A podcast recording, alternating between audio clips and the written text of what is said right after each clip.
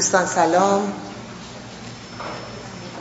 به یکایی که شما عزیزان که در جلسه حضور دارید و دوستانی که آنلاین در ونکوور، مونتریال، لندن آنتریو، سنت کاترین، آمریکا، انگلیس، آلمان، سوئد، دانمارک، استرالیا، ترکیه، ایران و دیگر نقاط جهان همراه ما هستند. همینطور عزیزانی که بعدا به این سخنان گوش می‌دهند خیر مقدم عرض نمایم از آنجایی که برنامه های هستی اوریان در نشر نوین عرفان نظری به صورت آنلاین در اقصا نقاط جهان پخش می گردد از دوستانی که در جلسه حضور دارند تقاضا می کنم که اطمینان حاصل فرمایید. تلفن های همراهتان خاموش و یا روی سکوت قرار داشته باشد تا وقفه ای در پخش سخنرانی ایجاد نشود. لطف بفرمایید همین لحظه چک کنید تلفن هاتون رو.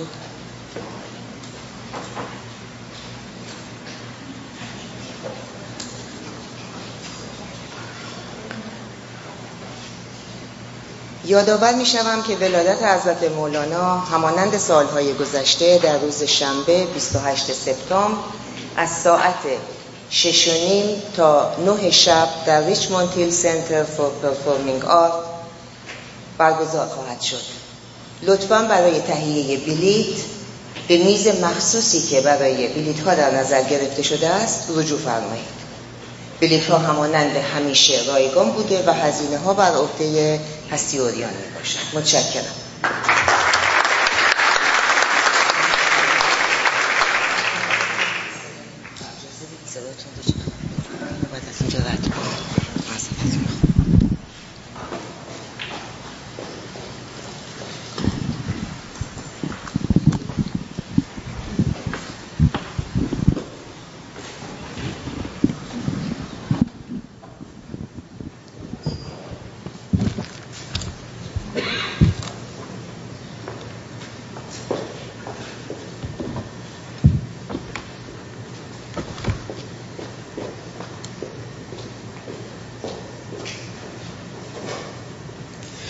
دوستان عرض سلام و خوش آمد. گویی دارم خدمتتون.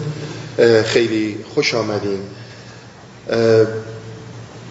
قبل از هر چیزی باز دوستانی که تازه به ما پیوستن تکرار مکررات می‌کنم که یک عکس و یک تصویر رو نبینند. تمام فیلم رو باید دید.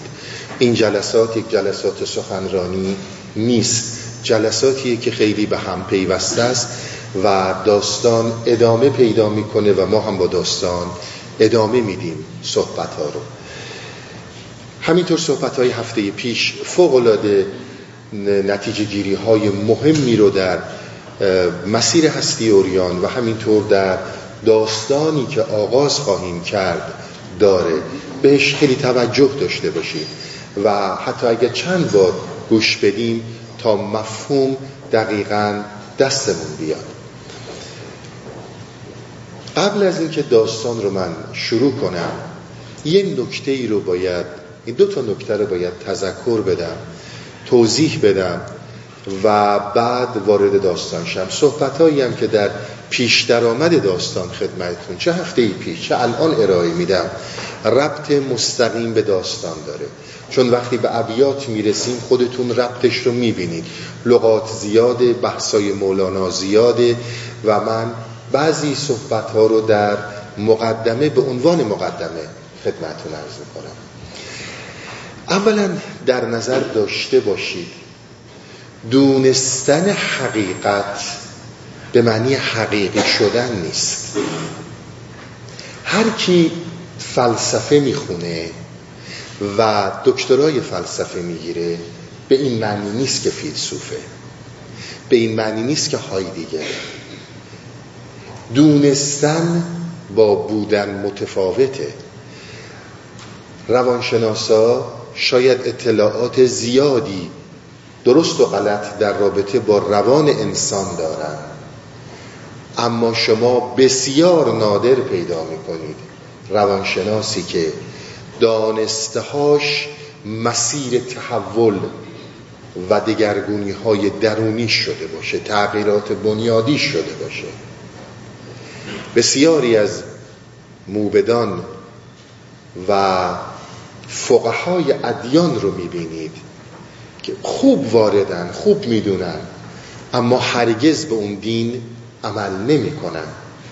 دونستن با دونستن حقیقت با حقیقت شدن و حقیقی بودن بسیار متفاوته. الزاما اگر کسی چیزی رو می‌دونه بدین معنی نیست که اون هم هست. نکته دیگه ای رو که باید توضیح بدم مسئله که در رابطه با درد تو این جلسات صحبت کردیم و چون اینجا هم مولانا بسیار به کار می‌بره در این داستان یه مقداری لازمه یه توضیحاتی بدم راجع به درد. بر اضافه بر تمام توضیحاتی که تا حالا دادم که بعد وارد صحبت های مولانا بشیم. ببینید درد رو شما بد معنی نکنید. بسیار به این عرایزم عنایت کنید. یکی از چیزهایی که در فرهنگ عموم بشر جا افتاده در تمام دنیا شما می‌بینید درد و لذت با خیر و شر معنی میشه. یعنی زمانی که لذت وجود داره این خیره این برکاته. و زمانی که درد وجود داره این شره. به قول نیچه درد رو نفرین آفرینش نگیرید. اینا خیلی بد جا افتادن. درد بسیار ورای خیر و شر. نیکی و بدیه. یه مثالی خدمتون می‌زنم یه مقدار روشن بشه. شما ببینید خانومی که در حال زایمانه. خانومی که در حال زایمانه این چه دردی داره؟ این چه دردی داره می‌کشه؟ ولی همین درده که این رو به اون لذت بچه دار شدن میرسونه. یعنی اگر تا به قله اون درد نرسی لذت معنی رو پیدا نمی‌کنه. به طور کلی لذت زمانی مطرح میشه که فرایند و محصول درد باشه.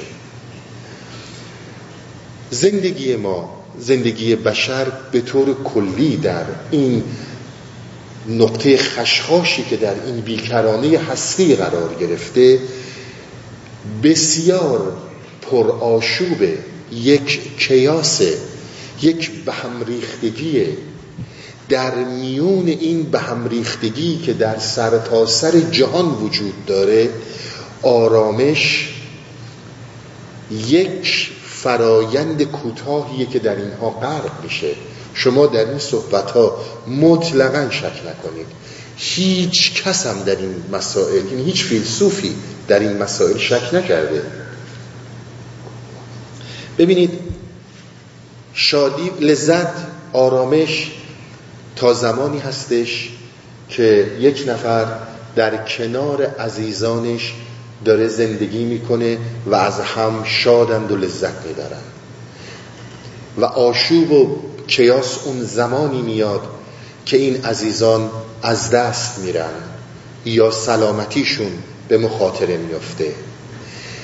اون زمانی که در آرامش خانواده نشستی اون آرامشه. اما به آنی یا مرگج خونه رو نتونستی بدی یا اجاره رو نتونستی بدی یا به هزاران دلیل این آرامش میره پایین. از کار بیکار میشی. و هزاران چیز دیگه. تا زمانی که سلامتی همه چیز قشنگه این اون آرامشه این اون لذته. اما به محض اینکه درد میاد اون آرامه یعنی مریضی میاد بیماری میاد اون آرامش رو با خودش پایین می‌بره اون سلامتی رو پایین می‌بره. ما در حقیقت آدم هایی هستیم که در کنار قبیله خودمون قوم کوچک خودمون. آتشی روشن کردیم. کلبه کوچکی رو برافراشتیم. و تمام زندگی رو می‌خوایم از دریچه اون ببینیم. قافل از این هستیم که این قوم و این آتش و این کلبهی که ما برافروختیم در پشت جنگل تاریک پر از وحشتی قرار داره که هر آن می‌تونه تومه چیزی بشه. این از مهمترین مسائلیه که ما نسبت به درد باید بدونیم. جهان ما بر اساس این اساسا هست. شما هر زمانی که بخواید درد رو از این زندگی حذف کنید می‌دونید موقته. می‌دونید رنج میاد سراغتون. نمیشه از این گریزی داشت. کسی هم از این گریزی نداشته. اما آیا این بسیار لازمه برای زندگی ما؟ متفقا میگن بله. شما تا حالا شده یک شب خستم باشین خوابتون بیاد کتابی جلوی دستتونه. این کتاب رو دارید می‌خونید تا به معنای کتاب به اون معنی که باید برسید نرسید کتاب رو ول نمی کنید. شاید پیش اومده. صبح بسیار شادمانین از رسیدن به اون معنا. اما با رنج بیخوابی میرید سر کار. با رنج کمخوابی میرید سر کار. شما به خاطر لذت بردن اون کتاب رو نمی‌خونید. شما برای رسیدن به معناست که اون کتاب رو می‌خونید. بسیار این نکته مهمه. شما برای اینکه لذت ببرید این رنج رو تحمل نمی کنید شما برای اینکه به معنا برسید رنج رو تحمل می کنید اما زمانی که به معنا رسیدید اون معنی رو که می‌خواستید گرفتید محصولی داره فرایندی داره که اون لذته اما هدف شما از شب تا صبح مطالعه کردن اون کتاب لذت نبوده پویایی بوده دنبال معنا بودن بوده درسته؟ یعنی اون چیزی که در این جهان عمدتا صحبتش از دیدگاه عرفان و بسیاری از فیلسوف ها وجود داره رسیدن به معناست. بقیه تماما هاشی است. بقیه تماما بیدوامه. پویایی زندگی در این معنا هاست ببینید شما تصور کنید شما رو می‌ذارن تو یک کاخ خیلی مجللی. میگن در این کاخ مجلل تا اونجایی که بخواید می‌تونید تولید مثل کنید. هر نوع همسری رو که مورد نظر و خاطرتون هست انتخاب کنید. بچه های فراوانی داشته باشید. فقط بخورید و همین کارو بکنید. در ته قلب میگیم نه. همین امروز همین مدرنیته ها و همین روشن فکران ما مگه نمیگن این بهشت کجاست؟ همش برو با حوریا و میوه بخور. این همونه دیگه. و این همون بهشتیه که آدم ابوالبشر به عنوان یک زبان symbolic مطرح کردن که داشت در اون بهشت آسایش بود در اون رفاه و peace of mind و رفاه فکری بود و بهش نگفت. برای اینکه این جزء خمیره ماست این جزء آفرینش ماست که ما به قول نیچه انسان محشرترین محصول هستیه چون با آغوش باز رنج رو در آغوش می‌گیره. درد در اینجا معنی میده که روی قله های درد به معناها می‌رسی. اینجا, اینجا معنی داره. ولی درد بیهوده رنج بیهوده رنجی که برای فکرها و خیالهای بی اساسه اون مد نظر کسی نیست. اولین مسئله اینه که صحبت عرفای ما الان علل خصوص مولانا اینه که عزیز من زندگی فورانات آشوبه. این جهانی که تو توش اومدی فقط کیاسه. اون چیزی رو که تو داری به عنوان آرامش و لذت و زیبایی می‌بینی آنی در قلب در دل این آشوب ها نابود خواهد شد. هیچ هم مسئله پیچیده ای نیست هممون داریم می‌بینیم چقدر درگیر از دست دادن عزیزا سلامت نبودن بیمار بودن مری عزیزایی که داریم بیپولی ها فقر ها چقدر ما عذاب کشیدیم. ما بر این اساس هستیم. اصلا همه چیز زندگی رنجه. شما ببینید رنج خوردن آشامیدن. بسیار به نکته مهمیه ما وقتی که رنج گرسنگی رو داریم میریم حالا کار می‌کنیم فعالیت می‌کنیم زحمت می‌کشیم قدیم شکار می‌کردیم و قوت لایموتی رو تهیه می‌کنیم زندگی می‌کنیم. و اون گرسنگی و اون رنج گرسنگی رو از بین می‌بریم با لذت غذا خوردن. اما همین این غذا باز عامل مرگ ماست. و در یک جاهایی حتی می‌تونه خیلی سریع و جدی اتفاق بیفته. این بسیار زیبا و عمیق به هم پیچیده است. درست عین زایمان یک مادر یک خانوم که داره وضع حمل می‌کنه. شما در یک جایی آمیزش رنج و لذت رو اونچنان نزدیک می‌بینید که دیگه بین اینها فرقی نمی‌تونیم بذاریم. بین این رنج و لذت اصلا تشخیصش مشکل میشه. اون چیزی که مد نظر هستی است از دیدگاه عرفای ما و فیلسوف های بسیار زیادی کسانی مثل خود هایدیگر که بارها صحبتشو داشتیم و امثال در, در این زندگی تکاپوی انسان برای رسیدن به معناست. به معناست به معنای زندگیه. رفتن در عمق زندگیه به خاطر همین رنج ها به خاطر این آتشفشان آشوب ها ما فیلسوف های زیادی رو می‌بینیم. بسیار زیاد. از روم یونان باستان روم باستان بگیرید تا قرن 18 19 20 و همین حالا. کسانی که گفتن چون زندگی انقدر پوچ اصلا ارزش زیستن نداره. به خاطر اینکه شما مثلا نگاه کنید کسایی مثل خود شوپنهاور. به خاطر اینکه ما بسیار موجودیت کوچکی داریم در پیکره بیکرانه هستی که فراوان و فراوان آشوب ازش میاد.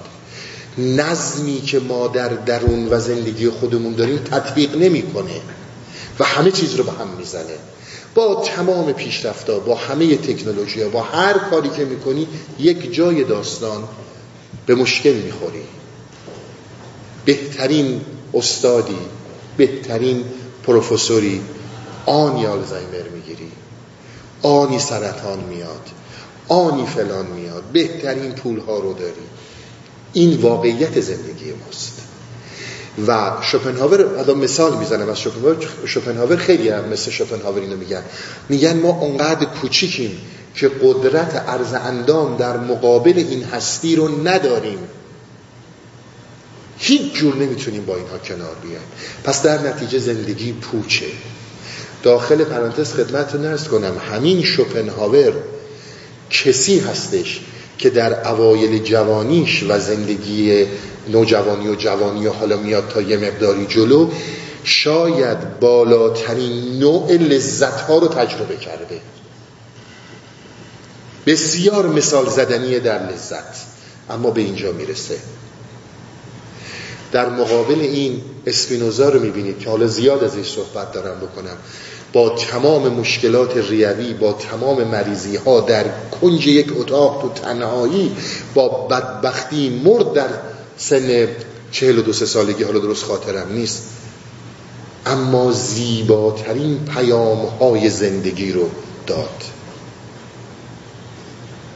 زیباترین پیام های زندگی رو داد.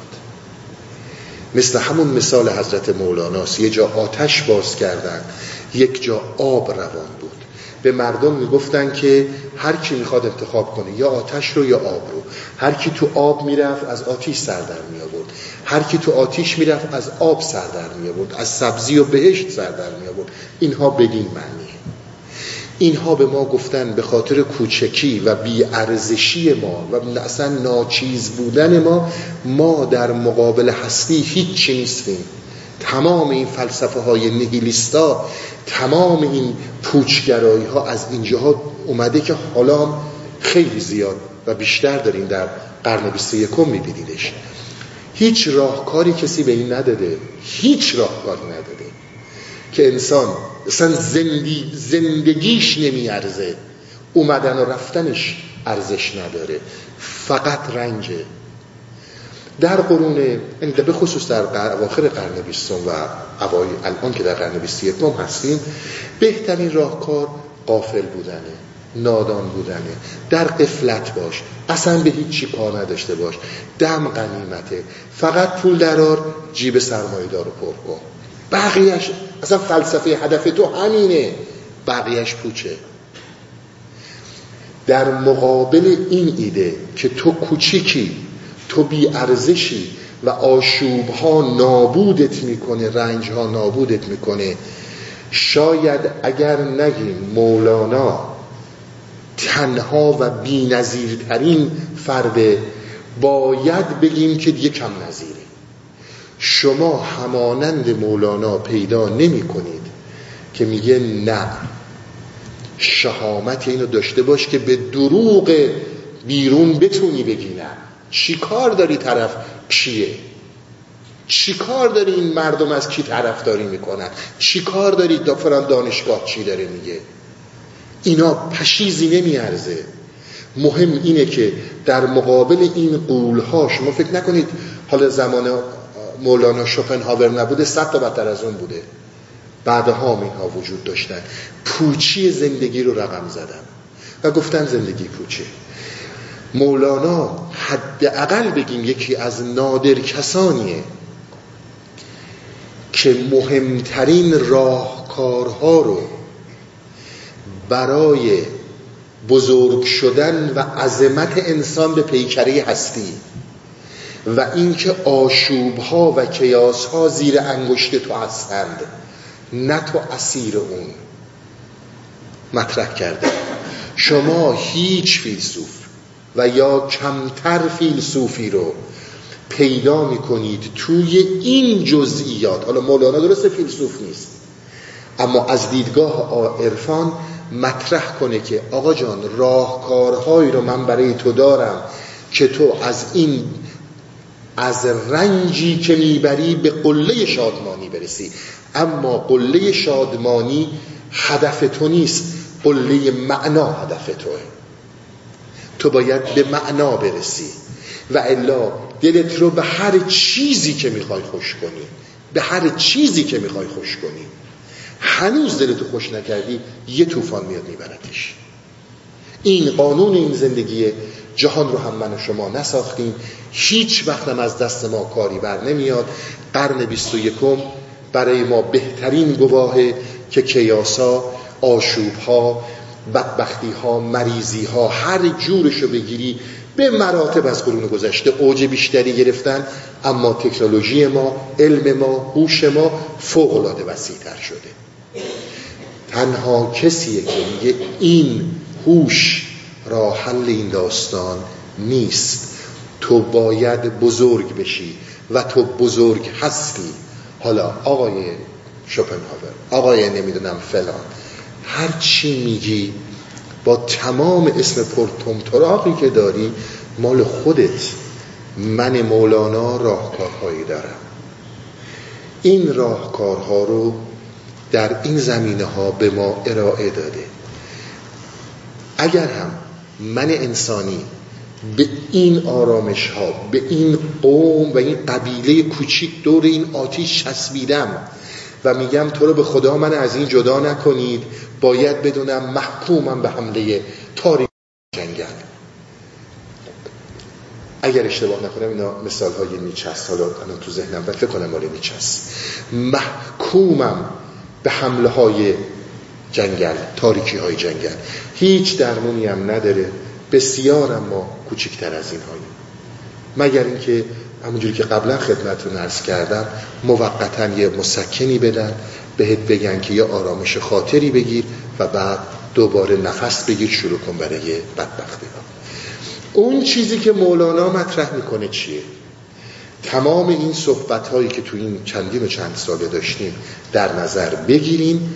حالا بریم سراغ داستانی که مجزا برای این داستان تفسیرها نوشتن. این داستان در دفتر ششم هستش.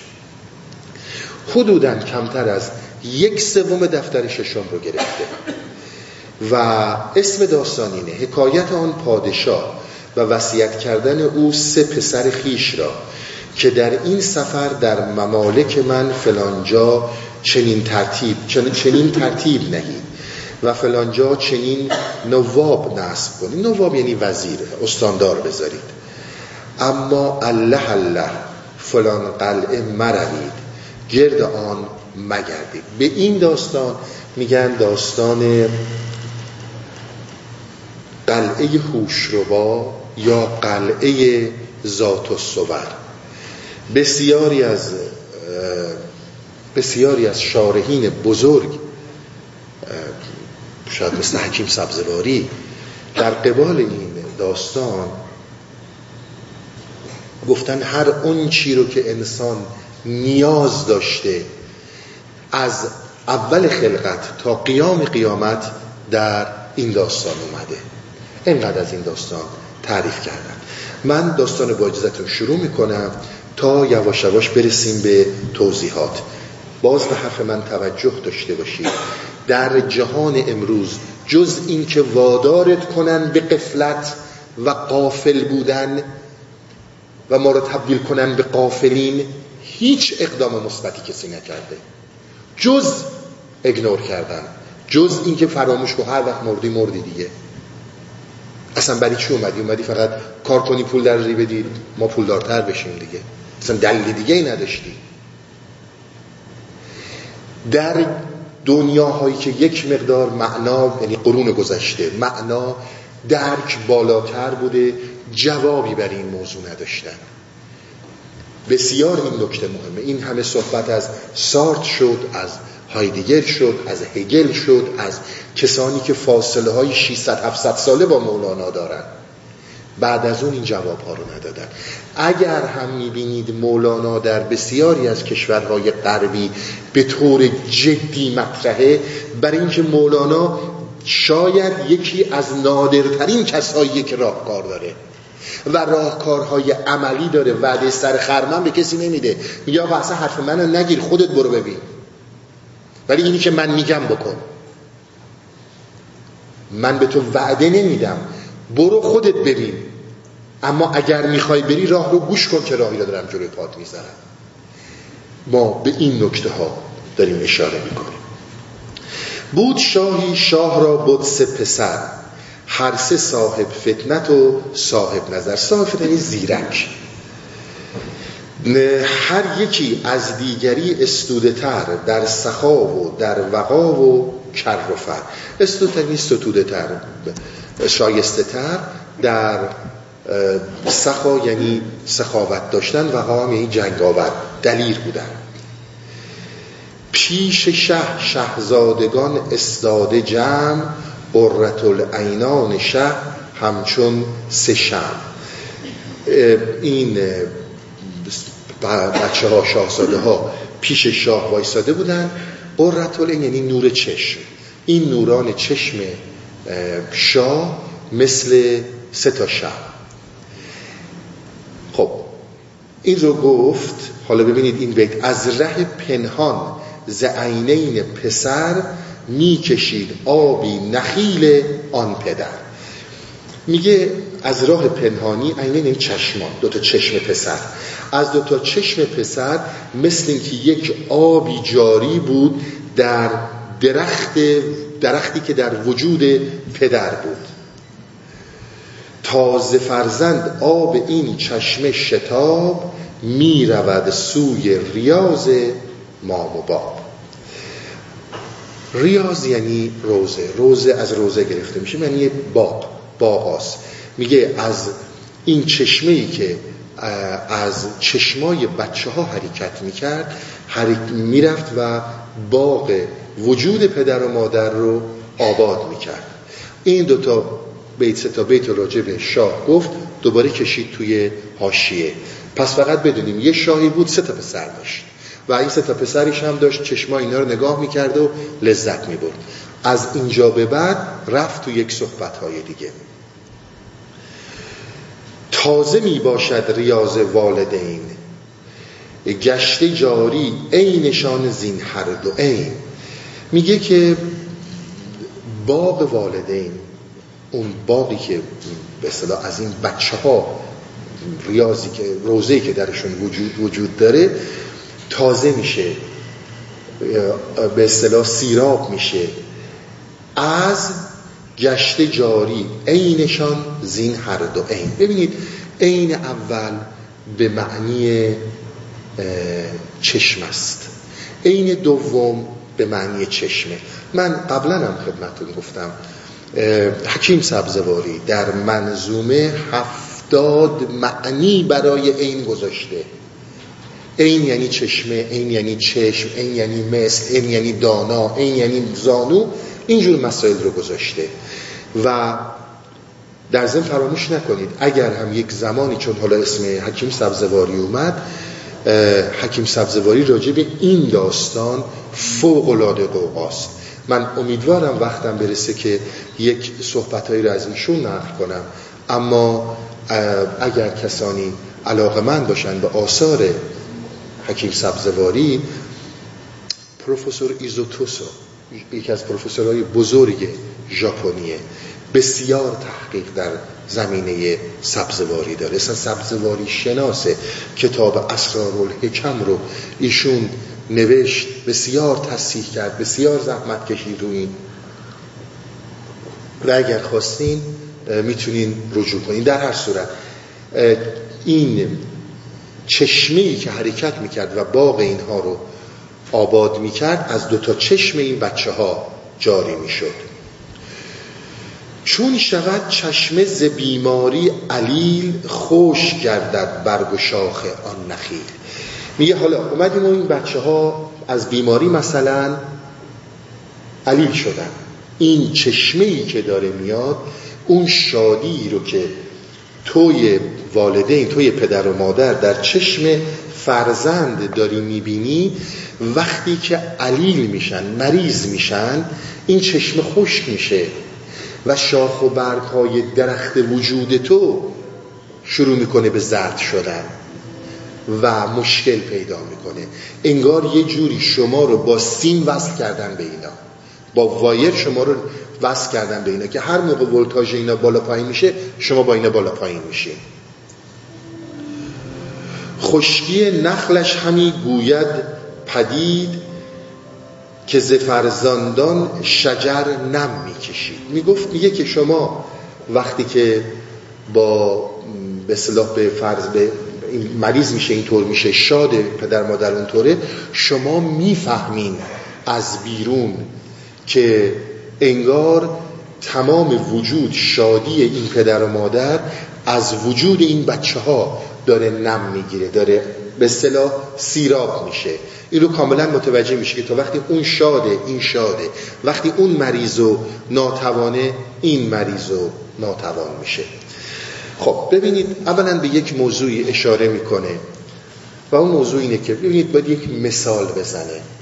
متاسفانه ما خودم هم سعی کردم علم حضوری رو توضیح بدم. علم حضوری رو نمیشه توضیح داد. بسیار تو این جلسات رو علم حضوری صحبت کردیم. وقتی که علم حضوری به کلام میاد میشه اصولی. وقتی من می‌خوام احساس توی مادر یا پدر رو به بچت بیان بکنم یک بینهایتی رو محدود کردم. مثالی می‌زنه که همه بفهمنش. به تمام صحبت های من توجه کنید حالا به این صحبتش. مثالی می‌خواد بزنه که همه بفهمن.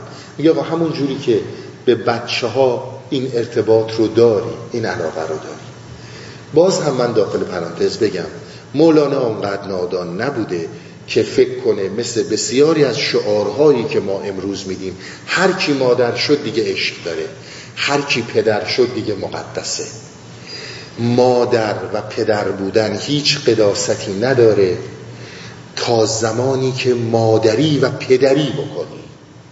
بسیار نکته مهمه. ما متاسفانه کلماتی رو که مردم قبول می‌کنن عوام و ناس قبول می‌کنن میریم پشتش قایم میشه. میگیم این کلمات زیباست. آقا من یک مادرم من یک پدرم. اون موقعی که این بچه پدر یا مادر می‌خواست کجا بودی؟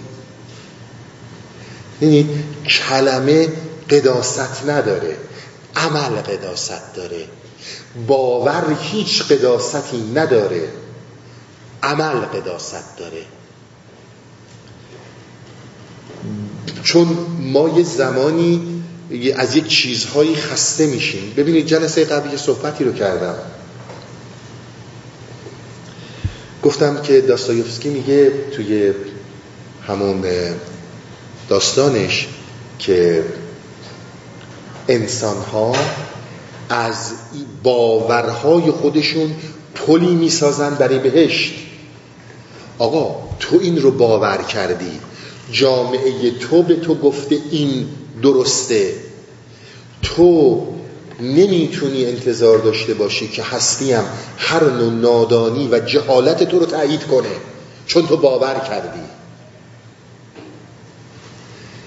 این کلمات یک موقع دین میشه. این کلمات یک موقع علم میشه این کلمات یک موقع چیزهای متفاوتی میشه. به هر حال این یه توضیح رو خواستم خدمتون بدم. این نیست که هر کس بگه من بالاخره مادرم. اینا حرف اضافه است. اون جایی که مادری کرده مادره. اون جایی که پدری کرده پدره. اینجا معنی میده. و الا اگر به ما باشه اکثرا میگن که ما که چیزی کم نذاشتیم. این فقط یک شعاره. ولی اونی که واقعا نذاشته بسیارم از اینجور پدر مادرها پیدا میشه که کم نمی‌ذارن. از جونشون هم مایه می‌ذارن. برعکس اینم وجود داره. بسیارم فرم دیگه داره. منظور اینه که یک کلمه قداست نداره. شعار نمیدیم ما. شعار کار ما نیست. شعور رو بهش می‌پردازیم. واقعیت رو. میگه آقا مگه تو بچه ای که داری این بچت مریض میشه. دیدی چجوری تو حالت گرفته میشه؟ دیدی چجوری تو پژمرده میشی؟ خدایی نکرده مشکلی براش پیش میاد. اون موقع هایی که شاده تو چشماش نگاه می‌کنی برق شادی رو می‌بینی در تو داره قلیان می‌کنه. این درخت های وجودت شکوفا شده اومده. دیگه اینو که می‌شناسی؟ دیگه این چیزی نیستش که بگی من نمی‌دونم. تا دیروزی که تو این بچه رو نداشتی این احساسات کجا بود؟ این چشمه حالا احساس شاید کلمه قشنگی نیست این چشمه ای که این نخیل رو این درخت تناور رو در وجود تو بلند کرد کجا بود؟ نبود. فقط حصولی میدیدیش. از بیرون می‌دیدی تو خب بچهشه دیگه. ولی الان خودت در اون حضوری و می‌دونی من مولانا دارم چی میگم. چون زیباترین کلمه رو می‌خواد منتقل کنه. مثالی رو می‌زنی کسی نگه آقا من نفهمیدم. این کجا بود؟ نبود. ولی الان داری میفهمیش. پس یک حفره یک جریاناتی در درون توی انسان هست که تا به فعلیت نرسه فهمش غیر ممکنه. چی گفتیم جلسه پیش؟ گفتیم تا شیرجه نزنی تو تاریکی ها تاریکی رو نیاری زمیر ناخداگاه رو نیاری در خداگاه. هیچ اتفاقی نمیفته تاریکی معنی شیطان نیست اشتباه نگیریم. تاریکی فقط به معنی اون عصبیت ها و اون خشونت ها نیست درک حضور فرزند برای والدین یک تاریک بوده. اومدن بچه دار شدن این تاریکی رو آوردن از ناخداگاه آوردن توی خداگاه. این چیزی نبوده که اصلا نیست بوده. این در تاریکی بوده در ناخداگاه بوده. این ناخداگاه الان اومده در خداگاه. تو داری درکش می‌کنی. آوردن تاریکی ها شیرجه بزن. و اگر تو ازدواج نمی کردی حالا ازدواج هم نمیگه با یه جنس مخالف رو در رو نمی شدی و بچه دار نمی شدی اینی که در اون ناخداگاه تو بود که بیرون نمی اومد که. الان اومد بیرون و تو داری این رو می بینی نکته دیگه ای در این نهفته است. این بچه ای رو که تو داری می بینی در حقیقت چیزی نبوده به غیر از وجود داخلی و درونی شما دو نفر. امروز کشیده شده به دنیای بیرون. درسته؟ اون وقت اونی که در وجود تو بوده اومده در دنیای بیرون و این دنیای بیرون با دنیای درون کاملا متحده. اون ناراحت میشه تو ناراحت میشی. اون مریض میشه تو مریض میشی. اون شاد میشه تو شاد میشی. پس در این هیچ شکی نداریم که بسیاری چیزها در زمیر ناخداگاهمون هستن که تا به فعلیت نرسن. اصلا نمیفهمیمش. میگه یکی از مثال همین بچه. در این که شکی نداریم. حالا. ای بسا کاریز پنهان همچنین متصل با جانتان یا قافلین کاریز یعنی قنات. و ببینید بسیار حساب شده اینها رو انتخاب کرده. قنات اولا یه که در زیر زمین حرکت می‌کنه. پنهانه. قنات رو باید بری و کشف کنی پیدا کنی. یه چیزی نیستش که همین اینجور به راحتی در اختیارت بیاد. در بعضی موارد ممکنه بشه. همونجور که در بعضی از انسان ها میشه. میگه عزیز من در درون تو های پنهانی وجود داره. که این حسی که تو نسبت به این فرزند داری همون جور که در زمیر ناخداگاه در تاریکی بود و تو ازش بی اطلاع بودی اینها وقتی که به فعلیت می‌رسه می‌بینی متصل با جان توه. یعنی شیرجه بزن تو تاریکی ها اون چیزهایی که در زمیر ناخداگاهته بیار تو خداگاه نترس.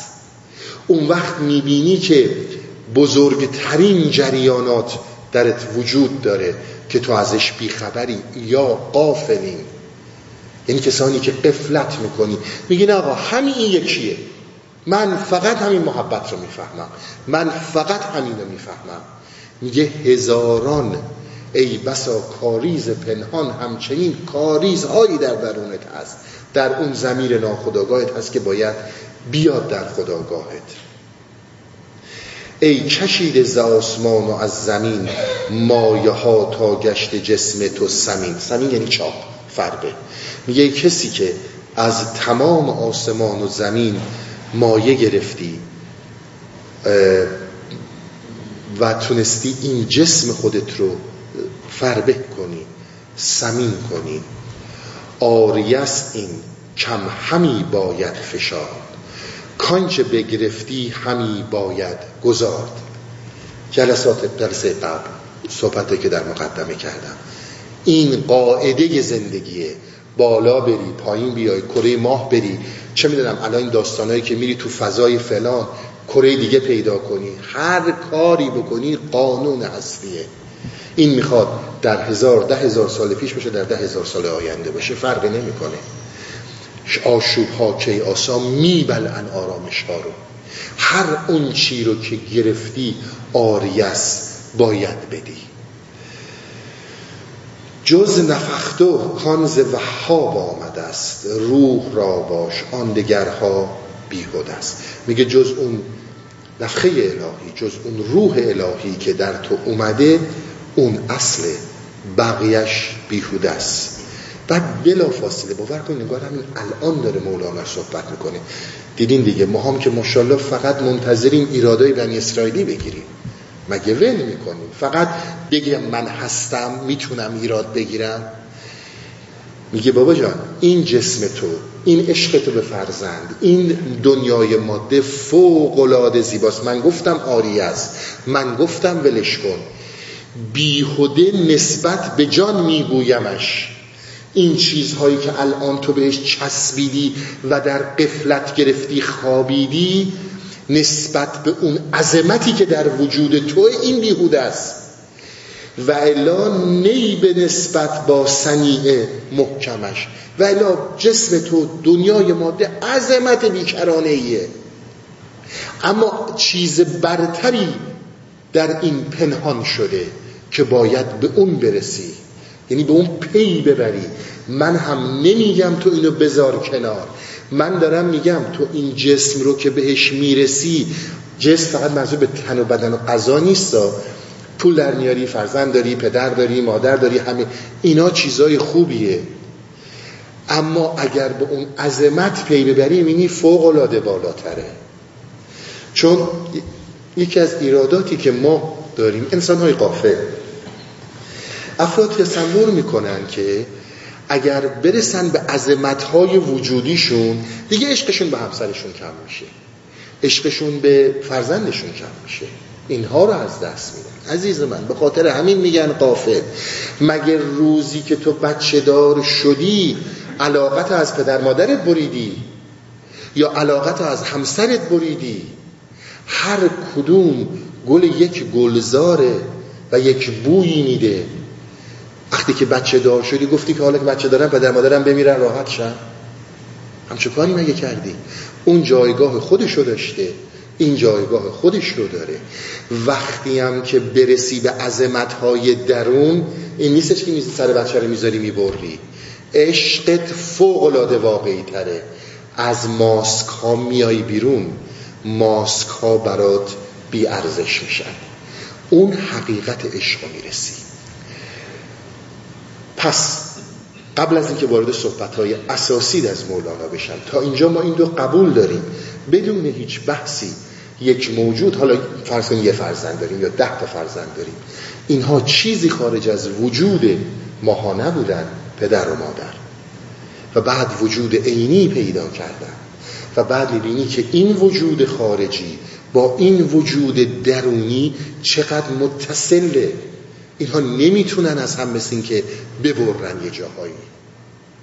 خیلی به هم چسبیدن. از نظر درون دارم میگن حس رو بذاریم کنار.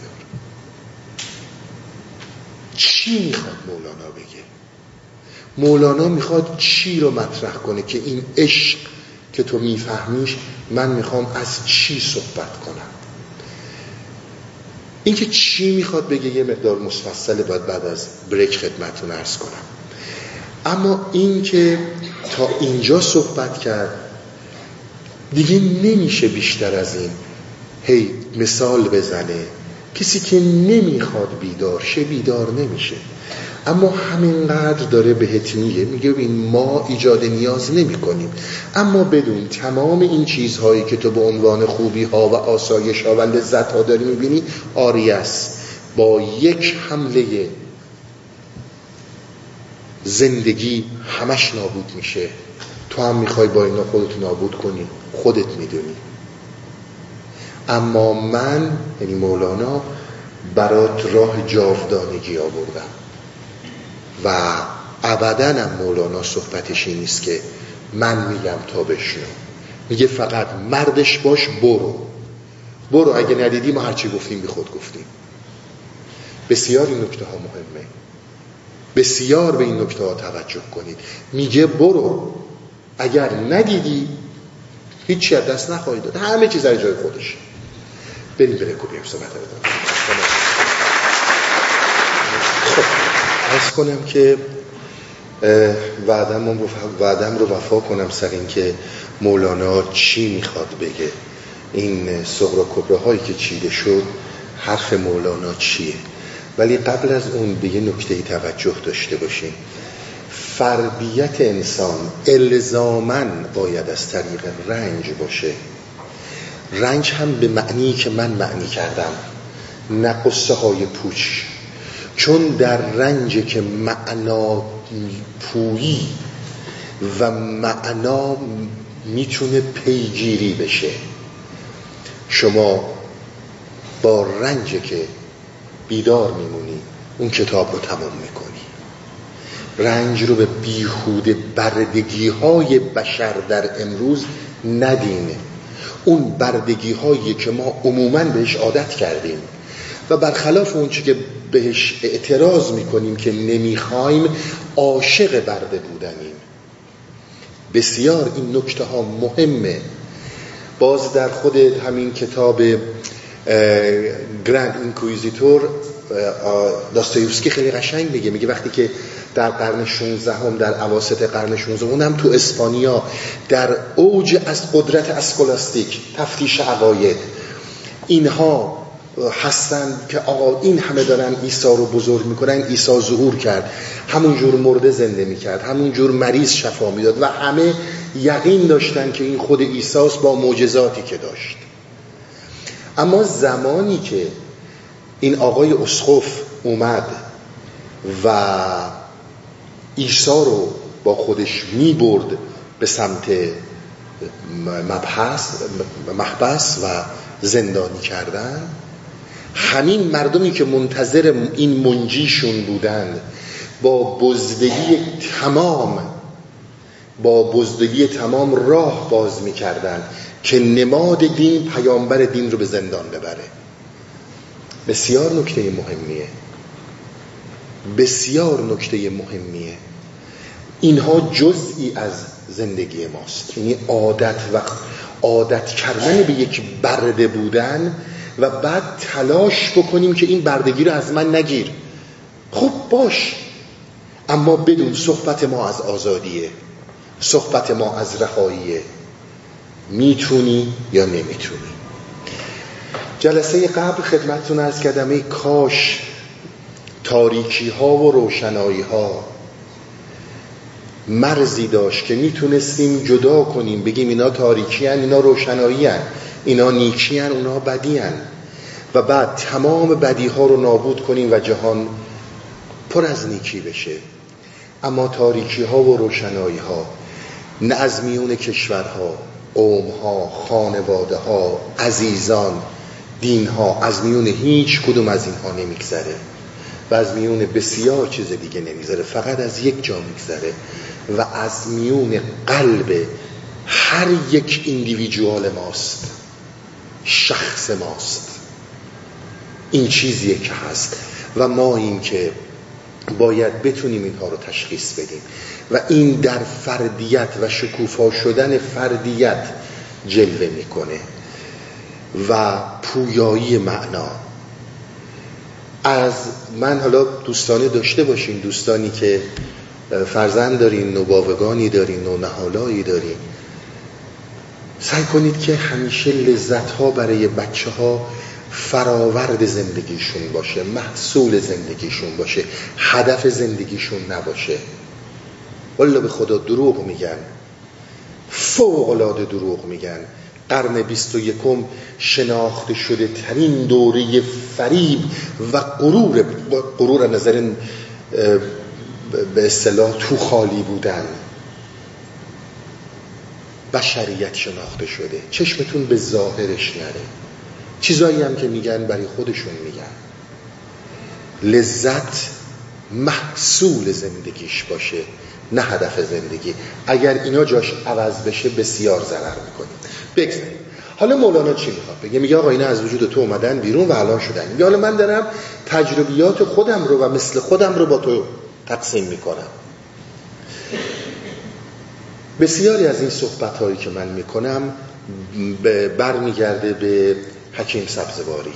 چون اوقا کرده تو این داستان حکیم سبزواری به موقعش نظرات خودمونم خدمتون عرض خواهم کرد. اما این حکیم سبزواری نظرم حاج ملا هادی سبزواریه و خواهش می‌کنم توجه داشته باشید. ملا به معنی آخون نیست ملا به معنی دانشمنده. هر کسی که دانشمند بوده یا ملا بوده یا شیخ بوده یا میرزا بوده مثل امروز نبوده بگم پروفسور فلانی دکتر فلانی. یا می‌گفتن در یه جاهایی حکیم اینا اصطلاحات اون زمان ها بوده. ملا به معنی این نیست که آخونده فقهیه. اینا رو بهش توجه داشت. حالا درسای فقه هم خونده قطعا خونده و این درسای بوده که در اون دوران بوده. اما همین آقای ایزوتوسو عمرش رو روی حکیم سبزواری گذاشته و بسیار قاطع میگه که آخرین فیلسوف ایران این فرده. بعد از اون تا زمان حاضر ایران دیگه فیلسوفی به خودش ندیده. یعنی تمام فیلسوف های ایران با حکیم سبزواری پایان میپذیرن. از نظر ایزوتوسوه و کاملا هم نظر صحیحیه. کار میگین که من اجازه بدیم توضیحات یادم خدمتون ما برای درک عالم بیرون پنج حس داریم. حس بینایی، شنوایی، لامسه، بویایی و چشایی داریم. این پنج حس شناخته شده ظاهریه. حالا اگر بعدها هم حسای دیگه ای رو کشف کنم من نمی‌دونم. ولی الان تو این تاریخ اینا بوده اما شما به یه نکته توجه داشته باشین. در همین احساس هایی که ما داریم صحبت می‌کنیم هر کدوم از اینها به چندین حس زیر مجموعه و بیشتر شاخه شاخه تبدیل میشن. به عنوان مثال شما حس لامسه رو ببینید. دستتون رو می‌ذارید روی یک چیزی زبری و نرمی رو با حس لامسه می‌فهمید. چیزی رو در دستتون می‌گیرید. بزرگی و کوچیکش رو می‌فهمید. سردی و گرمیش رو می‌فهمید. درسته؟ و توجه داشته باشین. وقتی با یکی دست میدین احساس و حس عشق یا تنفر رو می‌گیریم. همه اینا با این دست دادن انجام میشه. و بسیاری از این چیزها. ببینید یک حس چقدر مسائل داره. شما به حس فرض کنید شنواییتون بگید آقا مزه چه مزه ای داره؟ میگه من برای شنیدنم. من برای چشایی نیستم. من برای بویایی نیستم. شما فرض کنید یه تیکه قندی که با چایتون می‌خورید. شما این قند و وقتی که با لامسه لمس می‌کنید می‌فهمید این زبره. ولی اگه به چشم بگیم چشم بگه من چه می‌فهمم؟ زبری چیه؟ من می‌دونم این سفیده. چشم نمی‌فهمه زبری چیه. لامسه نمی‌فهمه بینایی چیه. به جفت اینا بگی آقا مزش چیه؟ میگه من نمی‌دونم. مزه این رو چشایی می‌فهمه. می‌خوریم می‌فهمیم. شیرینه.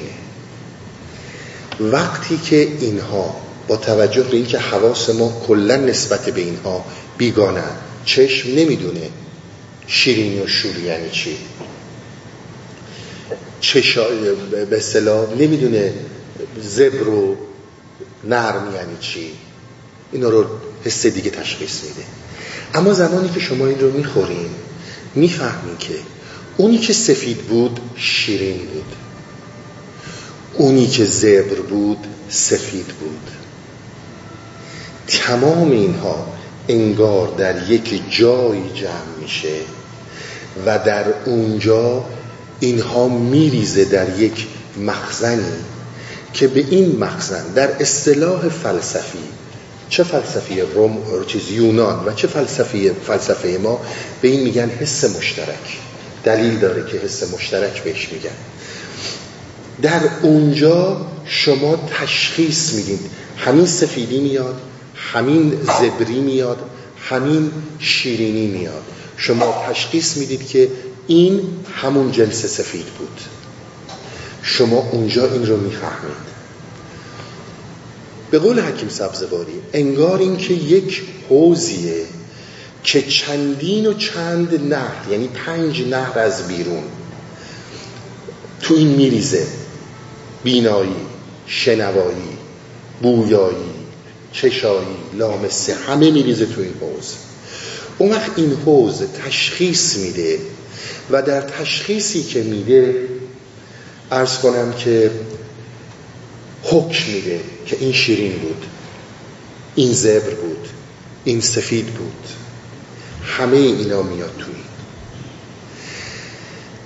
در این حوز اصطلاحا این جایی که ما این حس مشترک رو تشخیص میدیم در یونان قدیم در فلسفه یونان به این میگن بنتاسیا. بنتاسیا همون لغتیه که بعدها ازش فانتاسیا و بعد در دوران مدرن فانتازیا فانتزیا و فانتسایز و و گرفته شد. فانتزی به طور کلی امروز معنی مناسبی نداره. به چیزی میگن که ملموس نیست. به چیزی میگن که به اصطلاح زیاد واقعیتش مشخص است قابل درک نیست. اما این معنی رو این در اون زمان نداشته. بنتاسیا معنی این این حس مشترک رو داره. حالا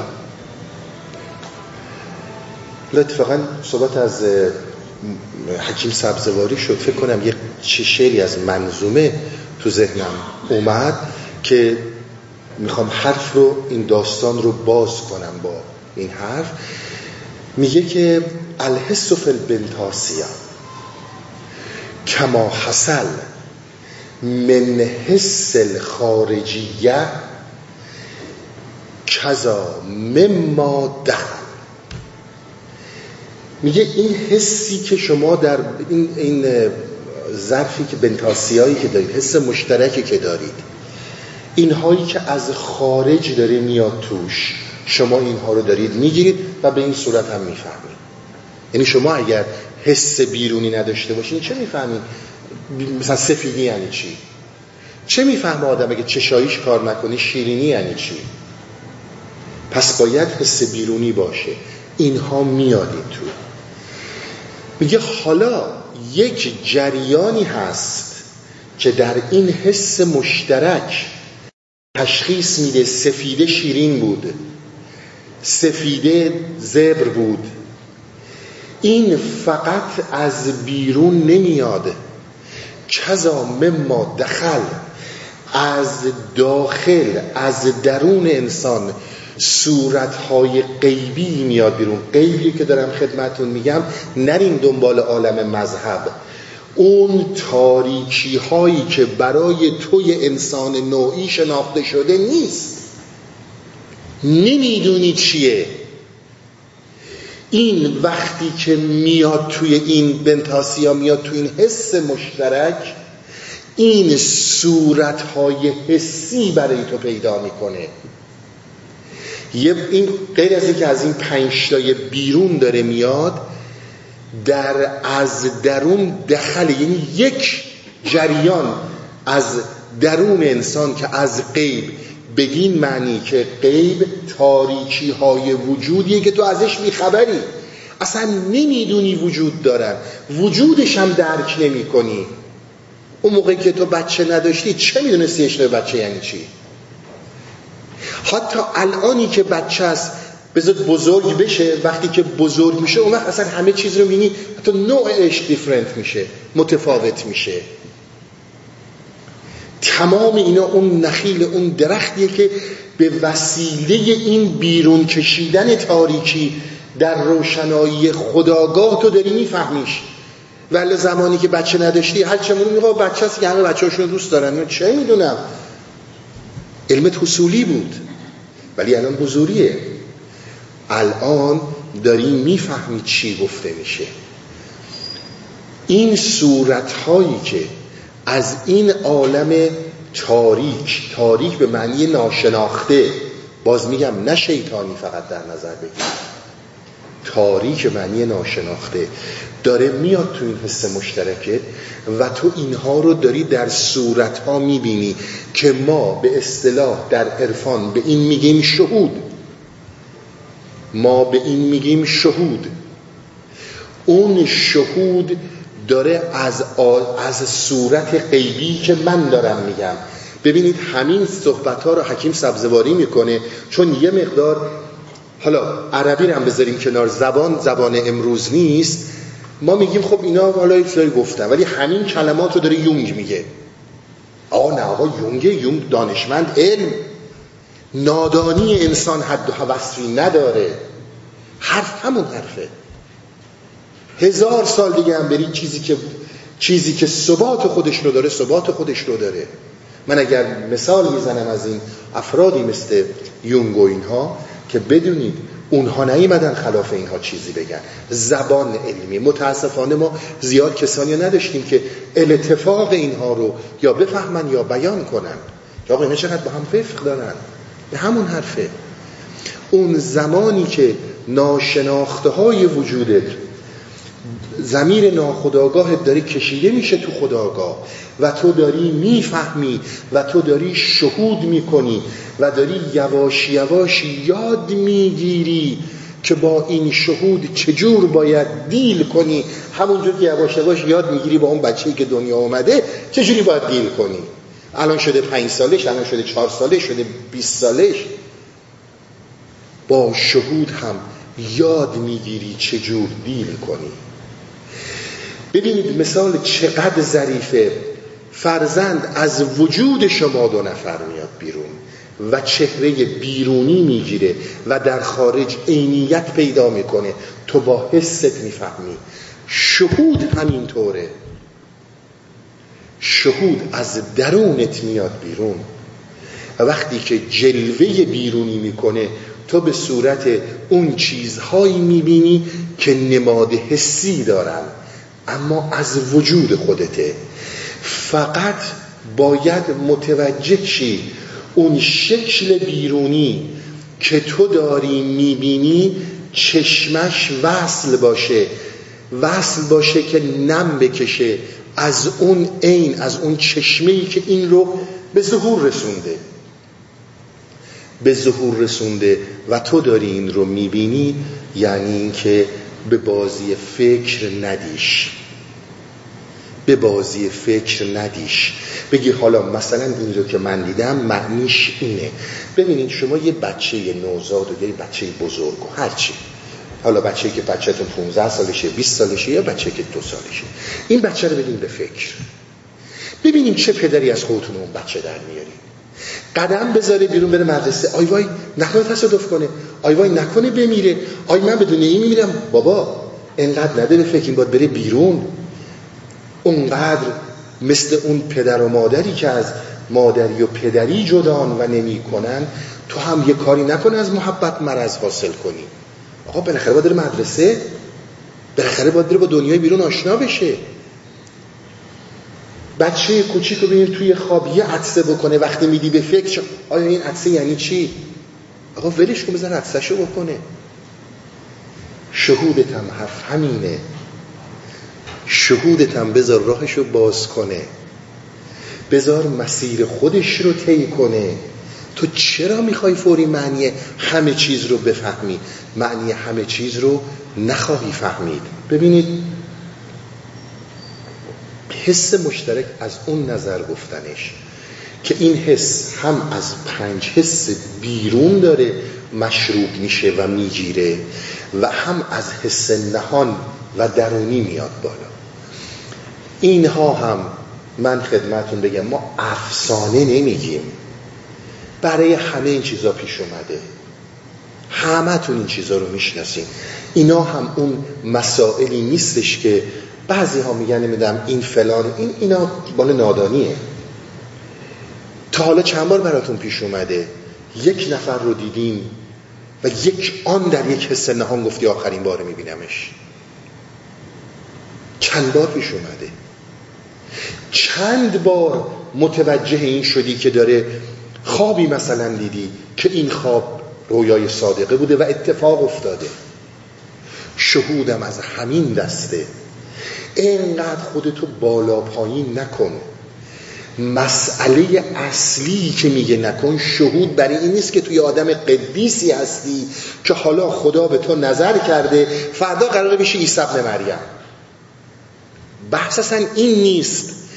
بحث اینه که تو وقتی این چشمه درونی باز میشه این در حقیقت کانالیه که تو رو از اون ذره ناچیز از اون قطره بیمقداری که در روی این آشوب ها هستی به کانالی وصلت می‌کنه که در اون کانال تو پیکری هستی از کل هستی وسیعتر.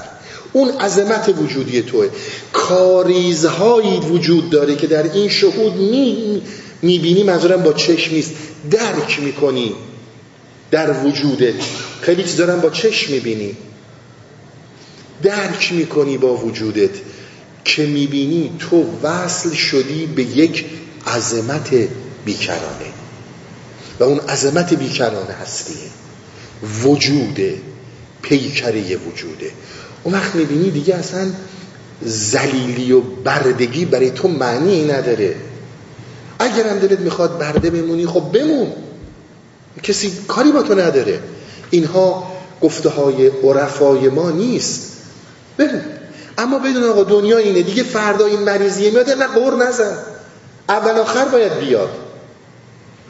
یه کسی از این دنیا میره قور نزن. اول آخر همه باید از این دنیا برن.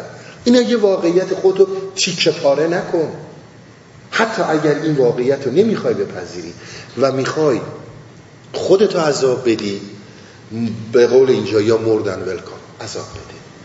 ما به این نوع درد اون نمیگیم درد. ما به این میگیم یا قافلیم فریب. که تو اصلا واقعیت زندگی رو نشناختی. این واقعیت زندگی از دست کسی کاری بر نمیاد که بخواد اگر می‌شد هستی رو تغییر بدیم حداقل با این همه تکنولوژی تا حالا کرده بودیم. ولی چیزی کم میشه. بیماری ها صد برابر میشه نوعش وحشتناکتر میشه. چه می‌دونم مریضی هایی با دیل کنیم که واقعا مغز آدم تو سوت می‌کشه. اینا هیچ وقت چیش عوض نمیشه.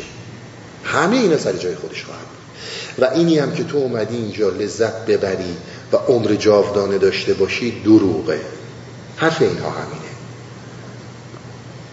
حالا تو به من میگی که یعنی چی؟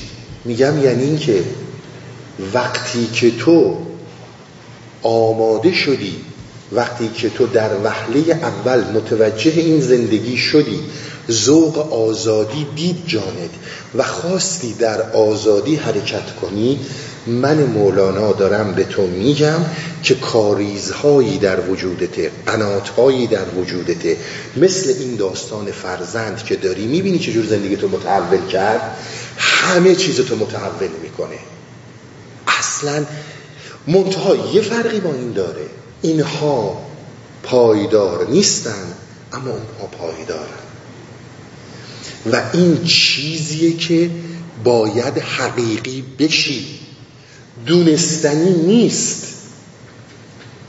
فقاحت نیست بری بخونی حالا عمل کردی نکردی ولی حکم بده. روانشناسی نیست بری بخونی حالا میفهمیش نمیفهمیش تو اثر گذاشته نذاشته. یه, یه ساعتی فلان قد بگیری طرف رو حالا یا مریض تر کنی یا حالا چه می‌دونم اصطلاحا دلش خوش کنی که درمون شده. این اونا نیست. این چیزیه که تو باید بری توش. رفتن توش به انتخاب تو برمیگرده. این همه انتخاب انتخاب آگاهید عالم یقظه بیدارید. انتخاب می‌کنی که بری این تو یا نری این تو. بری به درون خودت بری تاریکی ها رو بیاری جلوی نور یا نیاری. اینها رو تو تعیین می‌کنی. اینجاست که اراده اساسا معنی پیدا می‌کنه و این مطلقا در ناخداگاهه در خواست خداگاه تو که میگه آره خب من اینو می‌خوام. اینی که من می‌خوام همون مسیحیه که به اصطلاح خداش و امامش و خیرکش می‌کنن برن زندان. میگه آقا نه من به اسقفه چی میگه درسته. جرأت اینجا وایسه بگه آقا من این خدا رو پرستش کردم این مسیح منه. اصلا جرأت اینا رو نداره. هر چی اتوریتی میگه بزن تو سرم من قبول دارم. این بحث اونه که تو انتخاب تا چند اندازه است. آیا تو جدی هستی؟ تویی که زندگی اولت کاره زندگی دومت خانواده زندگی سومت مهمونی ها زندگی چهارمت چه می‌دونم تفریحات مجازی و واقعی و اینترنت و فلان. خب حالا اگر وقتی دارم حالا یه وقتی بذارم ببینیم با این مولانا چی میگه؟ حرفای بدی هم نمی‌زنه ها مطلق بدون که امکان نداره اتفاقی بیفته.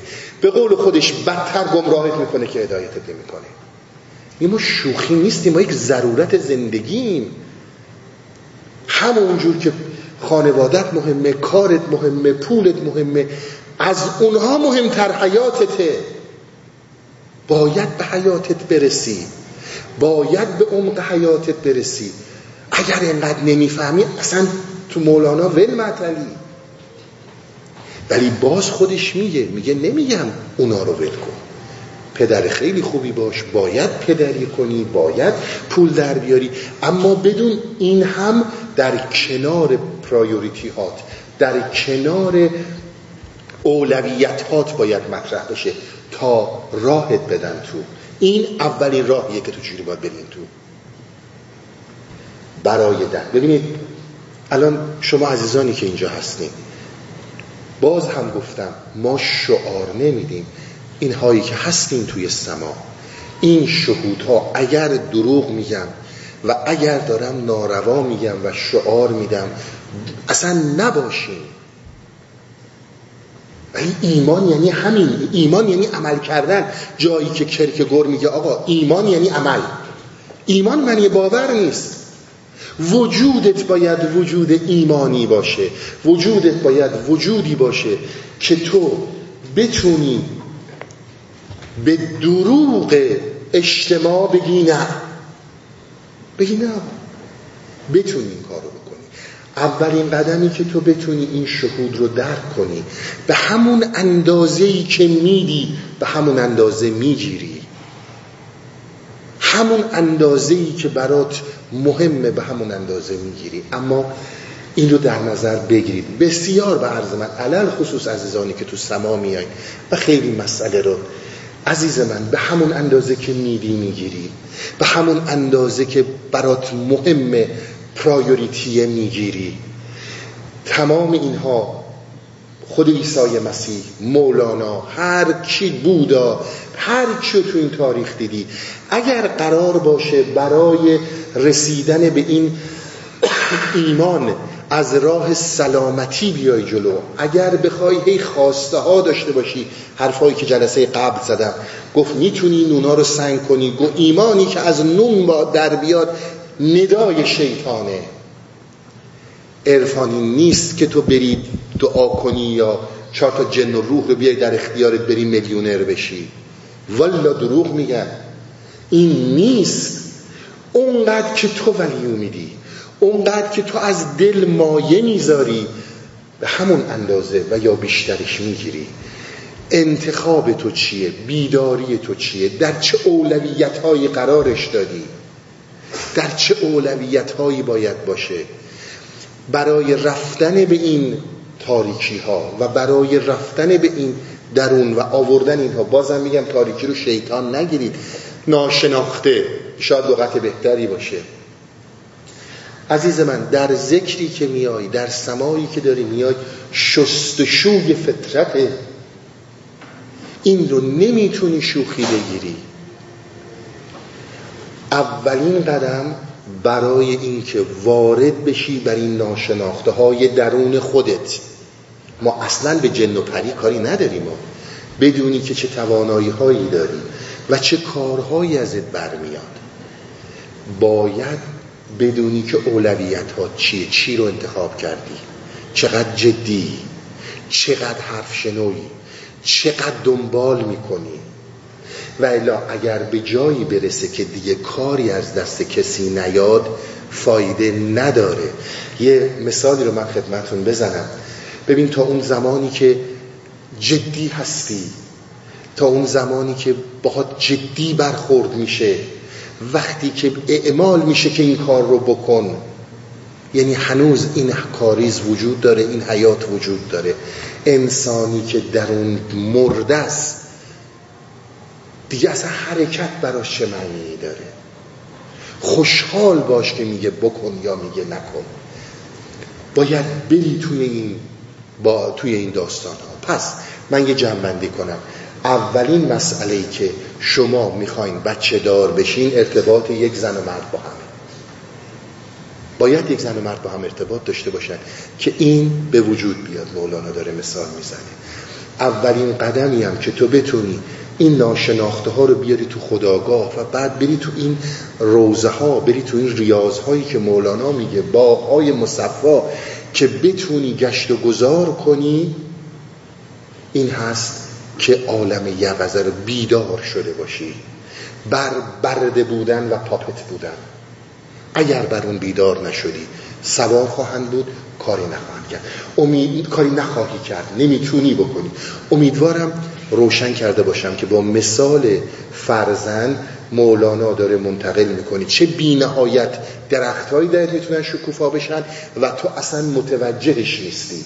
این مثال رو زد مولانا که ما بدونیم. قدم اول همین اینیه که من خدمتون عرض می‌کنم.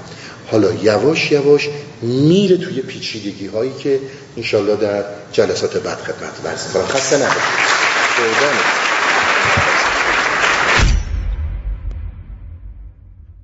روابط عمومی هستی اوریان.